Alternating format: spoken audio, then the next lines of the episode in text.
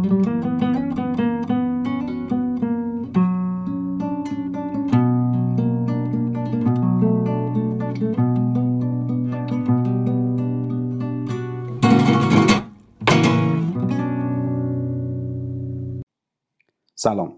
شما به هفتمین اپیزود از پادکست تکاپو گوش می‌کنین که در آبان 99 منتشر میشه. پادکستی از مجموعه رادیو مد. ما توی تکاپو درباره توسعه حرف می‌زنیم. این قسمت اولین قسمت از پرونده مدرنیزاسیون و توسعه است که خودش دومین پرونده حساب میشه.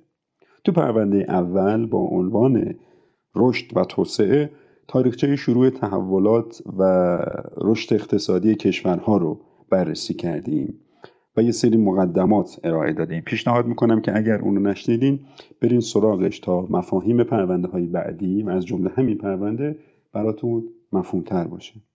حالا خلاصش چی بود؟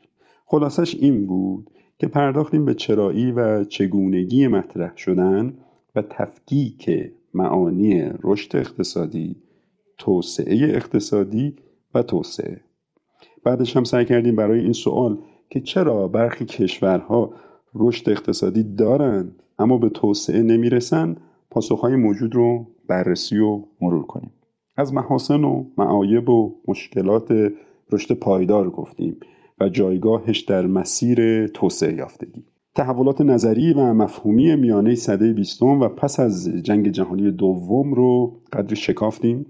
تجربه های موفق و ناقص و شکست خورده کشورها در گره زدن رشد اقتصادی به توسعه رو هم مرور کردیم. و بعدش هم برای بررسی ایران به عنوان یک مصداق در این مفاهیم رفتیم به سراغ جناب آقای دکتر سرزعیم. دوره های رشد و تحولات اقتصادی ایران معاصر رو تا همین سالهای فعلی با ایشون مرور کردیم و یک در واقع نظری هم از ایشون در خصوص آینده پرسیدیم. خب این خلاصه بود از آنچه گذشت. حالا تو این پرونده قراره چی بگیم؟ تو این پرونده اولش سری مفاهیم و مسائل اصلی در قالب یک میزه گرد با حضور افشین و سهیل و عباس بحث میشه.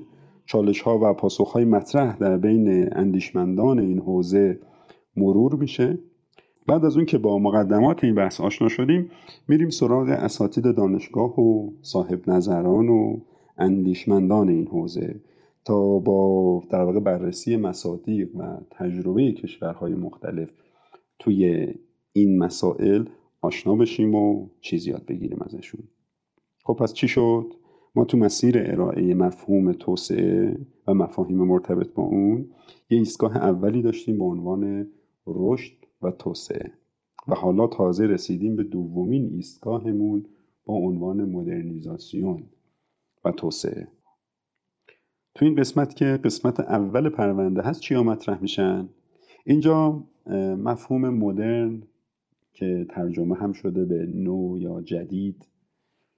این مفهوم یک مفهومی است که بهش پرداخته میشه. مفهوم مدرنیته که ترجمه شده به نوگرایی یا تجدد خواهی مفهوم مدرنیزاسیون که نوسازی ترجمهش می‌کنن. و همینطور بحث نهاد در عالم توسعه. این نهاد رو ما در پرونده قبلی هم ازش چند باری اسم آوردیم. خب گفتیم اینجا خوب موقعیه که یه خورده بهش بیشتر بپردازیم. خب دیگه بریم سراغ اولین قسمت میزگرد مدرنیزاسیون و توسعه. ضمن مونولوگ این اپیزود رو هم با صدای فرزاد میشنوید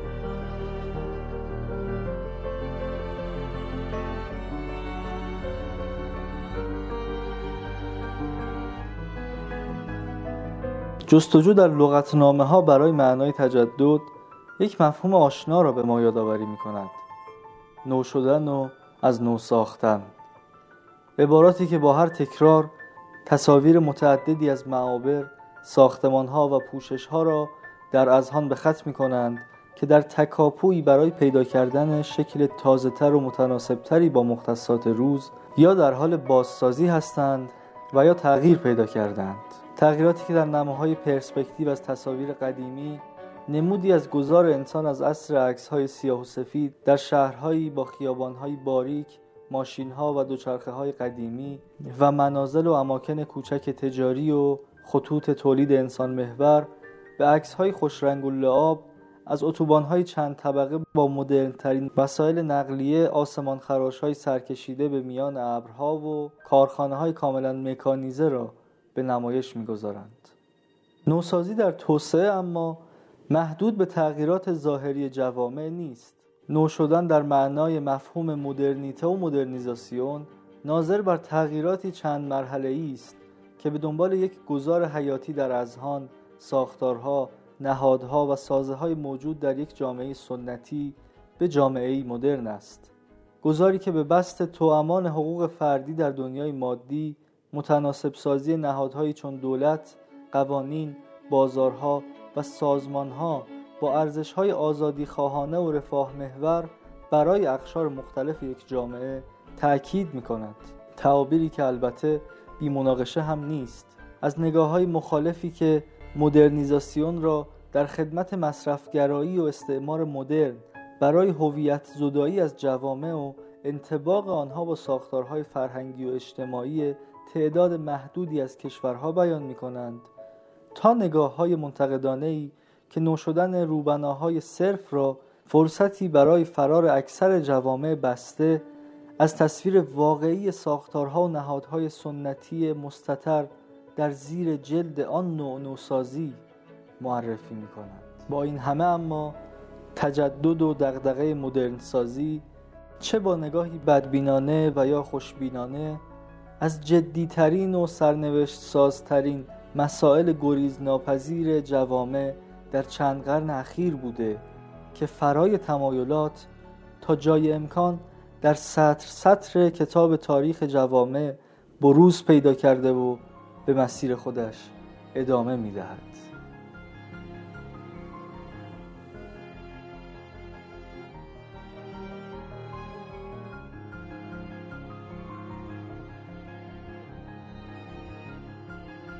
عباس سلام افشین سلام.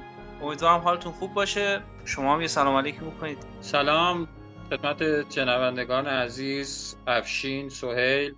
در خدمتتون هستیم با دوباره با ضبط مجازی این جلسه که در مورد مدرنیزاسیون هست و امیدوارم که حالا کیفیت بحث ما هم به دلیل مجازی بودن و هم به دلیل مشکلاتی که کرونا به وجود آورده و کمتر تونستیم همدیگر رو ببینیم بهتر باشه. در خدمتتون هستم. سلام من هم عرض ادب دارم خدمت عباس و سویل عزیز و شما مخاطبین گرامی. امیدوارم که از پادکست پرونده روش توسعه راضی بوده باشید. این شماره هم بتونیم پرونده بهتری رو ارائه بدیم. و اگر کمی و کاستی در کیفیت صدا هست بنا به ضبط مجازی از ما بپذیرید تا انشالله اوضاع جوری بشه که بتونیم ضبط با کیفیت تری داشته باشیم. عباس اگه موافق باشی با تو شروع کنیم و از خود کلمه مدرنیزاسیون. اینکه مدرنیزاسیون مدرنیته اینها چه تفاوتهایی با هم دارن؟ اصلا از کجا وارد مفاهیم توسعه شدن و ریشهشون به کجا برمیگرده؟ خب ببین سویل من اول بهتره به نظرم که یه توصیفی از اصطلاح مدرنیته بکنم بعد وارد داستان مدرنیزاسیون بشم. قبلش تعریفی که رنانی از توسعه داده رو به نظر من بگم خوبه چون به هر دوتا رنانی میگه که توسعه یه بود سخت افزاری داره یه بود نرم افزاری بود سخت افزاری توسعه که برمیگرده به پیشرفت فنی و اقتصادی و فیزیکی رو رنانی مدرنیزاسیون میگه و بود نرم افزاریش رو مدرنیته یا همون نوگرایی که میشه یه جور تحول فکری یا روی کردی فرهنگی آدم این ارتباط خیلی خیلی میشه گفت که خلاصه ایه که رنانی از ارتباط بین توسعه مدرنیته و مدرنیزاسیون پس میشه مدرنیته رو به این معنا یک مجموعه ای از طرز تلقی های انسان نسبت به جهان یا یه, یه نوع طرز تفکر تازه به مکان و زمان دونست که فردگرایی، اقل... اقلانیت، انسانگرایی، سکولاریزم همه اینها میشه بخشی از مختصات ذهنی انسان مدرن است. مدرنیته از طرفی به نهادهای پیچیده اقتصادی مثل, مثل صنعت، سرمای... نهاد سرمایهداری، نهاد بازار هم مرتبطه. و, و همچنین به مدرنیته رو میشه مرتبط با نهادهای سیاسی خاص مثل دولت ملت و دموکراسی توده‌ای هم مربوط بود. کهون تو کتاب از مدرنیسم تا پست مدرنیسمش مدرنیته رو شیوه های جدید و نیرومند برای مطالعه طبیعت.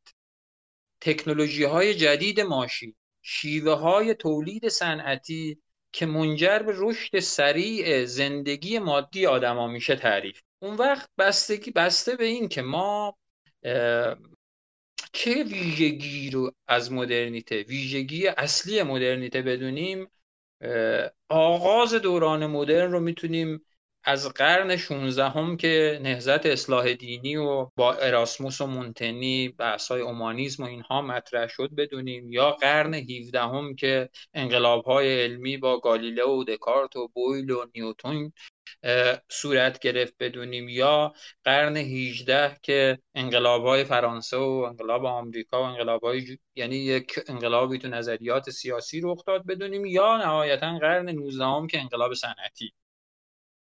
از نظر نهادی مشخصه های اصلی دنیای مدرن رو ما می‌تونیم تو تولید صنعتی سرمایهداری و جهانی شدن بدونیم. این نقلیه که من از گیدنز تو کتاب مدرنیته و هویت یا تجدد و تشخص عنوان کرده. اینم بگم که خیلی وقتا مدرنیته رو به تجدد ترجمه کردن و مدرنیزاسیون رو به نوسازی. حالا من به مدرنیزاسیون هم میگم. وقتی ما حرف از مدرن می‌زنیم مدرنیته می‌زنیم طبعا در تقابل با سنت داریم این حرف می‌زنیم. اون وقت تمایز نهادهای سنتی و مدرن رو می‌تونیم در این بدونیم که نهادهای مدرن به این معنا مدرنن که هم دارای پویایی خیلی زیادی هستند هم جهان شمولن و هم بین سطوح محلی و جهانی تو این نهادهای تقابلی وجود داره. ما انشالله به تناسب وقتی در مورد توسعه داریم پادکستمون رو جلو می‌بریم امیدواریم که پرونده ای هم در مورد سنت و مسئلهش با توسعه داشته باشیم. و اگر هم نباشه در جای جای پرونده های دیگه بهش می‌رسیم. من از اینها میگذرم و می‌رسم به مدرنیزاسیون. با توجه به تعریفی که از مدرنیته دادیم مدرنیزاسیون در اصل میشه یک فرایندی که صنعتی البته این تعریفیه که من دارم میگم. حالا افشین هم نقدهاشون که وارد کنه به این فرایندی که صنعتی شدن در کانونش قرار داره و شاخصه هایی مثل شهری شدن سواد رسانه تنوع ساخت شغلی همه اینها رو به دنبال خودش داره. ما وقتی از نوسازی به این معنا حرف می‌زنیم یک نظریه هم تو نظریه های توسعه داریم به نام نظریه نوسازی که این نظریه ادعای اصلیش اینه که دگرگونی تو حوزه های اقتصادی فرهنگی و سیاسی با همدیگه هماهنگ. من این به این اصطلاحات رو با دقت دارم به کار می‌برم. هماهنگ. بر اساس الگوهای منسجم پیش میره و اگر این اتفاقات بیفته جهان یا دنیای اطراف ما به شیوه قابل پیش بینی تغییر می‌کنه. پس توی ادعای اصلی نظریه مدرنیزاسیون این هستی اگر صنعتی شدن رخ بده به, تنا... به تناسب متناسب با این صنعتی شدن دگرگونی های تو حوزه اقتصادی و فرهنگی و, سیا... فرهنگی و سیاسی هم رخ میده و این تغییرات رو یک میشه بر مبنای یک الگوی مشخصی پیش بینی کرد یا برنامه ریزی کرد. خب یا میشه گفت که صنعتی شدن. این نظریه اعتقاد نظریه مدرنیزاسیون اعتقادش اینه که صنعتی شدن به طور خودکار منجر به دگرگونی تو زمینه های فرهنگی و سیاسی میشه. و این دگرگونی هم پیشرونده است یعنی تکاملیه هم خطیه. خب اگر حالا من خلاصه بحثم در مورد مدرنیزاسیون مدرنیته گفتم. حالا بعدش انتقاداتی که افشین هم صحبتاشو بکنه انتقاداتی که مشکلاتی که از این نظریه به وجود اومده و انتقاداتی که بهش وارده هم به تدریج من میگم. ببخشید طولانی شد. مرسی مرسی عباس. افشین تو در مورد این مسئله چطور فکر می‌کنی؟ و اینو بگو که آیا تو مدرنیزه کردن یعنی به روز رسانی تکنولوژی مثل واردات صنایع و ابزارات جدید و تکنیک های تولید و اینها رو هم شاملش می‌دونی یا مدرنیزه کردن رو در واقع به معنای بروزرسانی نهادی و سازمان ها و اینها می‌دونی یا هر دوشون. هم جواب بده به سوال اول و مشخصا به این گزاری که الان گفتم هم جواب بده. خب من اگر اجازه بدی از تعریف مدرن و مدرنیته و مدرنیزاسیون شروع می‌کنم چون به نظرم چیزی که عباس ارائه داد بخشی از مدرنیزاسیون رو جز تعریف مدرنیته داد کرد. یعنی خیلی از اون چیزهایی که گفت مدرنیته هستن به نظر من الا با توجه تعریفی که من خوندم مثال مدرنیزاسیون است. مدرنیته رو جناب حسن قاضی مرادی تو کتاب نوسازی سیاسی در عصر مشروطه ایرانی یه همچین تعریفی ازش ارائه میده. میگه مدرنیته به عنوان یک الگو پارادایم. پارادایم فرهنگی و تمدنی سیال که همه حوزه های زندگی فردی و اجتماعی را در بر می‌گیرد پیچیده تر از آن است که بتوان تعریف جامع و مانعی از آن به دست شاید بتوان در کلی ترین تعریف گفت که مدرنیته منطق شناسایی و تحول عصر صنعتی در دریافت ها و روایت های مختلف جهان بینانه و ایدئولوژیک است. عنصر اساسی یا معلفه اساسی مدرنیته اقلانیت و معلفه متناظر با آن در مدرنیزاسیون اقلانی سازی یا اقلایی سازی است. جناب بابک احمدی توی کتاب معمای مدرنیته برای تعریف مدرنیته میاد میگه تعریف زیادی ازش وجود داره اما من این رو به دو دسته کلی تقسیم می‌کنم. دسته نخست توی تعریف مدرنیته میشه. یه دسته رو اینطور گفت. اون رو همچون شکل یا ساختاری اجتماعی فرهنگی و در نتیجه واقعیتی دورانی و تاریخی مطرح می‌کنن. یعنی یه, تار... یه دوره خاصی از بشریت رو بهش میگین دوران مدرن. اما یه گروه دیگه ای میگن نه مدرنیته به مسابه حالتی روی کردی فلسفی یا جهانبینی تازه ای به جهان است. که حالا مبناهاش میشه فرد میشه حاکمیت مردم یعنی اینکه سکولاریزم اینها میشه مبانیش. یعنی و روش شناختی فردگرایانه. و اصلا از اونجا به وجود میاد. و خب خیلی ها آغاز دوران مدرن رو بر این اساس انقلاب فرانسه می‌دونن. انقلاب فرانسه یه ممیزه داره با تمام تغییر حکومت ها در گذشته. ببین تغییر حکومت ها در گذشته بر اثر چه بود؟ خاندانی بر علیه خاندان دیگری گروهی بر علیه گروه دیگری میشورید و حکومت رو تغییر می‌داد. یا تجاوز خارجی می‌شد. سلسله از خارج میومد فتح می‌کرد و تغییر می‌کرد. اما انقلاب فرانسه برای اولین بار مدل حکومت رو اساسا تغییر میده. و این نه به معنی اینکه دموکراسی آتنی. دموکراسی آتنی در اصل یک گروه مردان برتر اقلیتی در آتن بود. اصلا با دموکراسی که فرانسه به مقام میاره زمین تا آسمون فرق داره. فرانسه میاد میگه فرد فرد مردم برابرن عنوان فرد تعریفشون می‌کنه و حاکمیت متعلق به این هاست. حاکمیت قبلا متعلق به کی بود؟ متعلق به خدا بود متعلق به کلیسا بود متعلق به خاندان پادشاهی بود. حاکمیت به مردم منتقل میشه. یعنی روی کرد و جهانبینی عوض میشه و دیگه منشأ مشروعیت میاد و یه فرد انسانی فرد فرد انسانی میشه مبنای مشروعیت. این تغییر جهانبینی رو بهش میگن جهانبینی مدرنیته. مدرنیزاسیون اما استفاده از این جهانبینی برای ساختن ابزارهای متناسبه. این ابزارها بخششون میشن نهادها مثل نهاد دموکراسی مثل نهاد حاکمیت قانون. بخششون میشن نه... پیشرفته فیزیکی کارخونه ها توسعه بازار و به قول معروف راه اندازی دانشگاه ها چون دانشگاه ها هم از قدیم بودن. مثلا دانشگاه کمبریج فکر می‌کنم از قرن دوازده بوده آکسفورد. اما دانشگاه مدرن و دانشگاه جدید اینها همه با همین انقلاب فرانسه و با همین انقلاب انگلستانن که مدرنیته وارد میشه و اینها اصلا روی کرد بهشون عوض میشه. و به قولی جهان مدرن آغاز به پدید اومدن می‌کنه و تا امروز هم ادامه داره.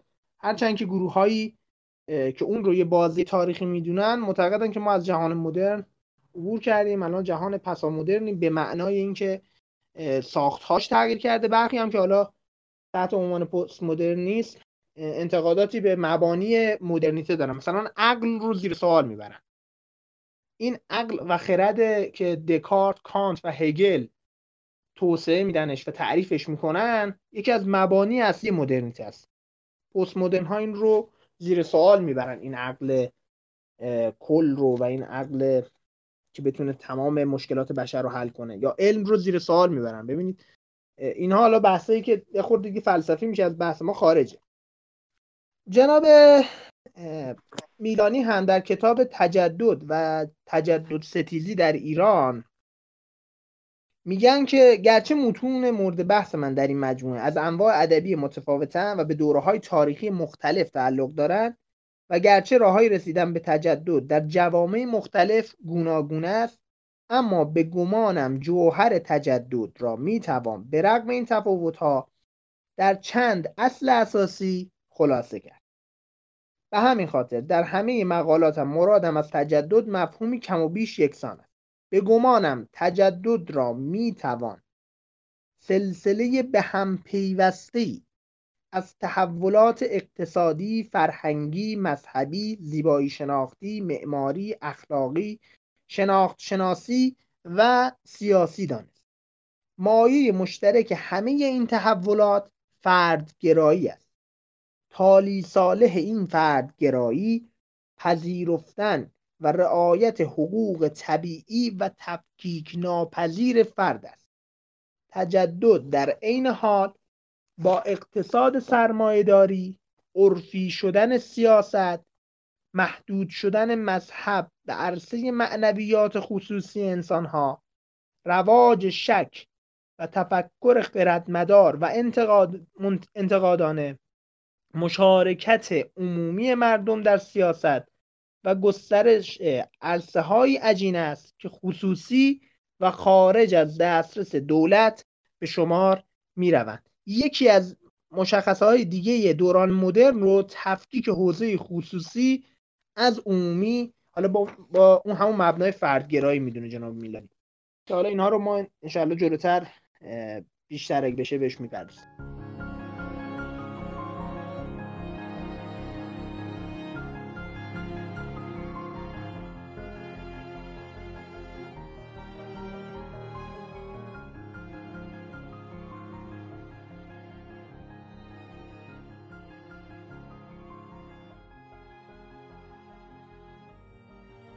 افشین ممنون ازت. بذار همین الان که تو این صحبت رو کردی اول خیلی خلاصه. تو الان مدرن شدن رو با تجدد یکی می‌گیری و مدرن شدن رو سرآغاز می‌بینی و بعد مدرنیزاسیون رو به تحولاتی که از دل این مدرن شدن در میاد در واقع در در نظر می‌گیری؟ در, در تاریخ اروپا اینطور بود. در تاریخ اروپا ابتدا مدرنیته ظهور می‌کنه و بعد مدرنیزاسیون. اما در جاهای دیگه همچین اتفاقی محاله. و عباس تو چی؟ تو چطور؟ و بعد نظراتتون نسبت به تعریف تعریفی که هر کدومتون دادید رو هم بگید که ببینیم در واقع اون تقابل ها کجا هست. آیا یک دست نظراتمون یا نه؟ ببین سوهل من مدرنیته رو در اصل طرز تلقی جدیدی نسبت به دوران قدیم به دنیا جهان و اطراف می‌دونم. حتی طرز تلقی که انسان نسبت به خودش داره. یعنی در واقع تغییر در نگرش ها بله تحول اصطلاحا تحول درونی آدم ها خب به معنای و مدرنیزاسیون رو به معنای تغییراتی که مخصوصا در کانونش صنعتی شدن قرار داره تعریف خیلی خلاصه بگم چون من مفصل قبلش گفتم. از این حالا مسئله در غرب مدرنیته و مدرنیزاسیون فکر می‌کنم افشینم موافق باشه همزمان رخ داد. ولی در کشورهای توسعه نیافته مثل ما. مسئله این بود که آیا می شود قبل از اینکه نوع نگاه انسان ها به اطراف همون مسئله ای که افشین گفت یعنی قبل از اینکه اقلانیت فردگرایی سکولاریسم قبل از اینکه این اتفاقات در انسان ها بیفته با, با تغییرات تکنولوژیک صنعتی سازی خود به خود منجر به دگرگونی هایی میشه که این اتفاق درش میفته یا نه. مثلا خب می‌دونیم که مدرنیزاسیون مثلا شهری شدن افزایش سواد گسترش رسانه تقسیم کار اجتماعی اینا همه از خروجی ها یا از طبعات مدرنیزاسیونه. ولی آیا اینها منجر به یاد یک جامعه مدرن جامعه توسعه یافته میشه یا نه؟ خب این من تقریبا خلاصه تلقی از مدرنیته و مدرنیزاسیون گفتم و اینکه حالا توسعه چیه؟ و با اینها چه نسبتی داره اگر الان جاش هست بگم اگه نه بریم بعدا وارد بحث بشیم. می‌خوای با تو در مورد همین شروع کنم چون الان دیگه باید در واقع این نسبت رو من فقط سو... سوید من فقط یه کامنتی داری بگو؟ یه نکته یه نکته ای دارم. من اولا می‌خوام بگم که ما باید بین جامعه مدرن و جامعه توسعه یافته حداقل من شخصا به نظرم یه تفکیک مفهومی وجود داره. یعنی به نظرم جامعه می‌تونه مدرن باشه اما توسعه یافته نباشه. یا حداقل بگیم در مراحل ابتدایی توسعه باشه. یعنی مدرن خب دیگه افشین اینجا همین میشه. ببین افشین من به خاطر همین تو ابتدای بحثم گفت جامعه مدرن یک سری مشخصات نهادی هم داره. خب اینجاست که ببین ما میگیم در یک جامعه مدرنیزاسیون رخ داده ولی اون جامعه مدرن نشده. جامعه مدرن نشده به معنی اینکه این تحولات در آدماش به وجود نیومده یا این و وقتی این اتفاقات بیفته من تقریبا حالا این من اینجوری نیست ولی حرف من تو این جمله آخر این بود که مدرن به معنای توسعه یافته. حالا این بحثه که مدرنیته لزوما مدرنیته غربی هستش یعنی همون راه رو می‌تونه بره برای اینا یه بحث دیگه است ولی تعریف من از مدرن با مدرنیزاسیون فرق می‌کرد. به خاطر همین ابتدای بحثم از گیدنز در مورد مشخصات جامعه های مدرن. مثلا مشخصه های نهادین جامعه مدرن چیز آوردم. ارجاب گیدنز دادم. از گیدنز گفتی مثلا گفتی جهانی شدن سرمایه‌داری و سومی شرط یادم نمیاد. تولید صنعتی. تولید صنعتی. این این میشه جا... یه جامعه مدرنیه طبق تعریف گیدنز. اما اصلا داشتن این ستا به معنی نیست که اون جامعه توسعه یافته. یعنی ما می‌تونیم جوامع تقریبا پرشماری رو نام ببریم که الان ارتباطات جهانی دارن یعنی جزو شبکه جهانی شدن هستن. اینها سرمایهداری اقتصادشون هست تولیدشون هم صنعتیه اما اینها جوامع توسعه یافته نیستن. مثال خیلی خیلی واضح و روشنش ترکیه. ترکیه جامعه توسعه یافته نیست. خود کشور مثلا چین. چین البته تقریبا قبل از دن شاوپینگ حالا اون از اونجا به بعد یه خورده روش بحثه تو مسیر توسعه اما قبلش هم تولیدش صنعتی بود. ارزم حضورتون که اقتصادش اقتصاد سرمایه‌داری بود. با اینکه حالا می‌گفت کمونیست مدل همون بود دیگه.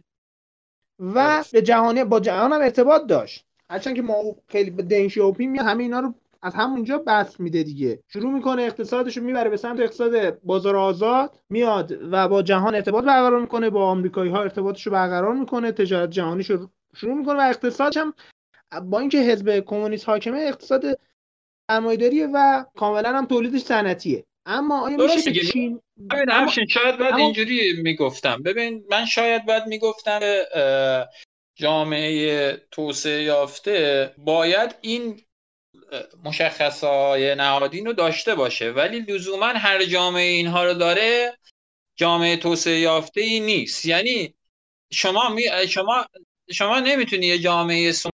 یعنی جامعه ای که نهادهای مدرن نداره جامعه توسعه یافته بدون. ولی جامعه توسعه یافته قطعا این مشخصه های نهادین رو داره. عباس الان چند بار چون بحث در مورد نهادها شد خیلی گذرا. می‌تونی تعریف کنی واسه ما منظورت از نهاد چیه؟ ببین من تعریفی که دو تا از اصطلاحا نظریه پردازان سرشناس حوزه سیاست و اقتصاد از نهاد دادن و اینجا میگم. یکی تعریف نورس رو میگم و دیگری تعریف فوکویاما رو از نهاد. نورس نهادها رو قواعد بازی می‌دونه. میگه نهادها الگوهایی از روابط متقابل هستند که بر ارتباط اشخاص حاکمن و محدودیت ایجاد و شامل قوانین رسمی هنجارهای رفتاری غیر رسمی اعتقادات مشترک در مورد جهان و ابزارهای اجرایی هستند. فوکویاما نهادها رو الگوهای پایدار تکرار شونده و ارجگذاری شده رفتاری که در پاسخ به نیازها در یک لحظه تاریخی به وجود میآیند تعریف می‌کنه. من فکر می‌کنم که این دوتا تعریف از طرف دوتا از نظریه پردازهای معروف توسعه جامع و کامل باشه از من خب، یه تکمله پس عباس با این شرایط من یه سوال بزنم به بحث نهاد که بحث نهاد جمع بشه. عجم اغلو تو آره، کتاب آره. چرا ملت ها شکست می‌خورند؟ تعریف نورس رو میاره و تعریف نورس رو اینگونه عنوان می‌کنه. میگه نهادها یا institutions قواعد بازی در هر جامعه هستند. به عبارت دیگر محدودیت های انسان ساخته ای هستند که تعاملات افراد را شکل می‌دهند. بنابراین نهادها سه تا ویژگی دارند. اول اینکه ساخته دست بشرن. یعنی نهاد با قوانین طبیعی فرق داره. با سنت هایی که حالا مثلا پیش اومدن و به صورت طبیعی شکل با اون فرق داره.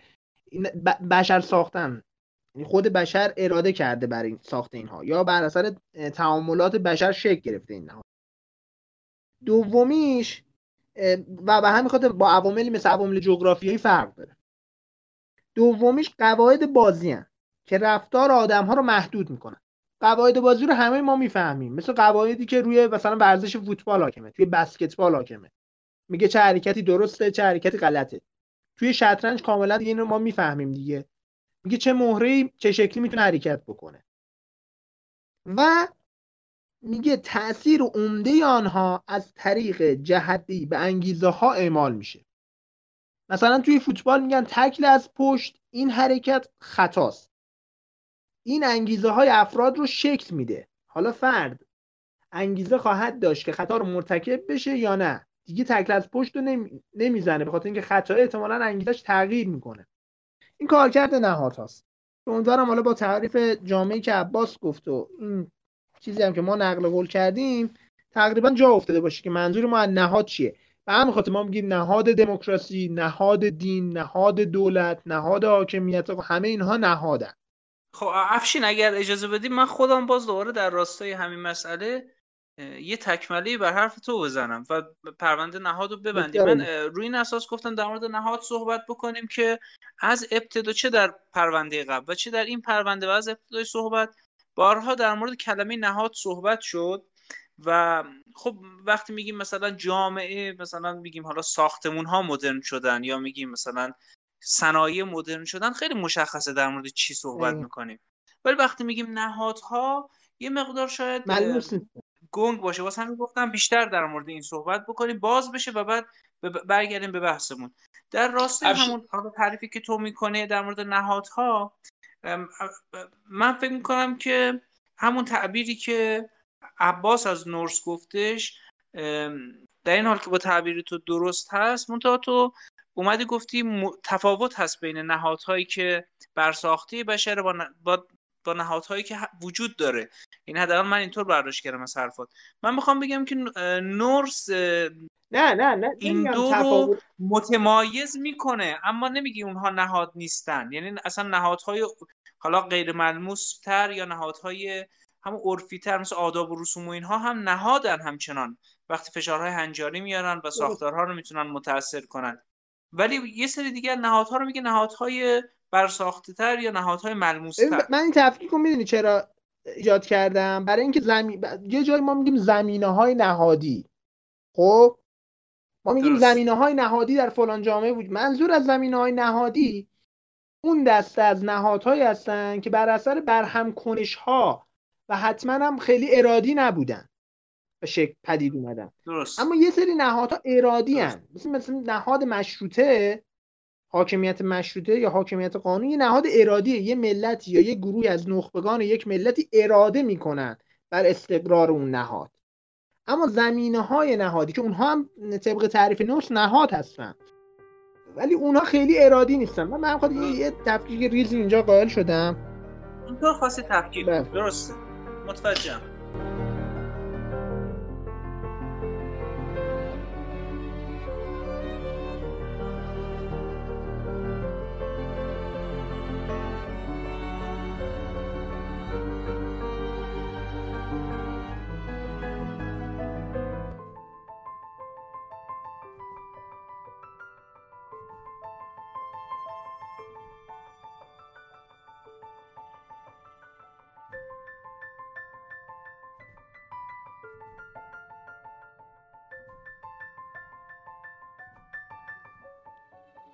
خب عزیزان شما قسمت اول پرونده مدرنیزاسیون و توسعه رو شنیدید سعی شد یک تعریف و شرحی از مفاهیم مدرن، مدرنیته، مدرنیزاسیون و نهاد ارائه بشه.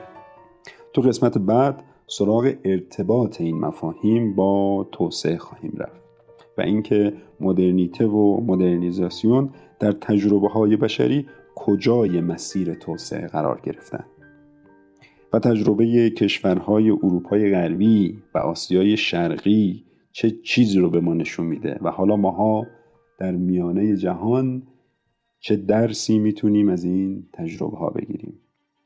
من اینجا یک تشکری هم بکنم از فرنام عباسی بابت موزیک اپیزودها و همینطور از سینا شکراللهی برای طراحی پسترها و کاورها. من خودم واقعا لذت می‌برم از ذوقی که در این کار به خرج میده. کانال تلگرام و صفحه اینستاگرام تکاپو رو می‌تونید تو توضیحات پادکست پیدا کنین.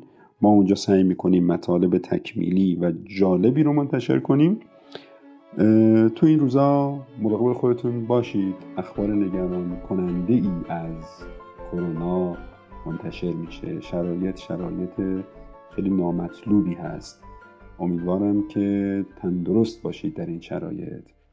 پیروز و موفق باشین. خدا نگهدار.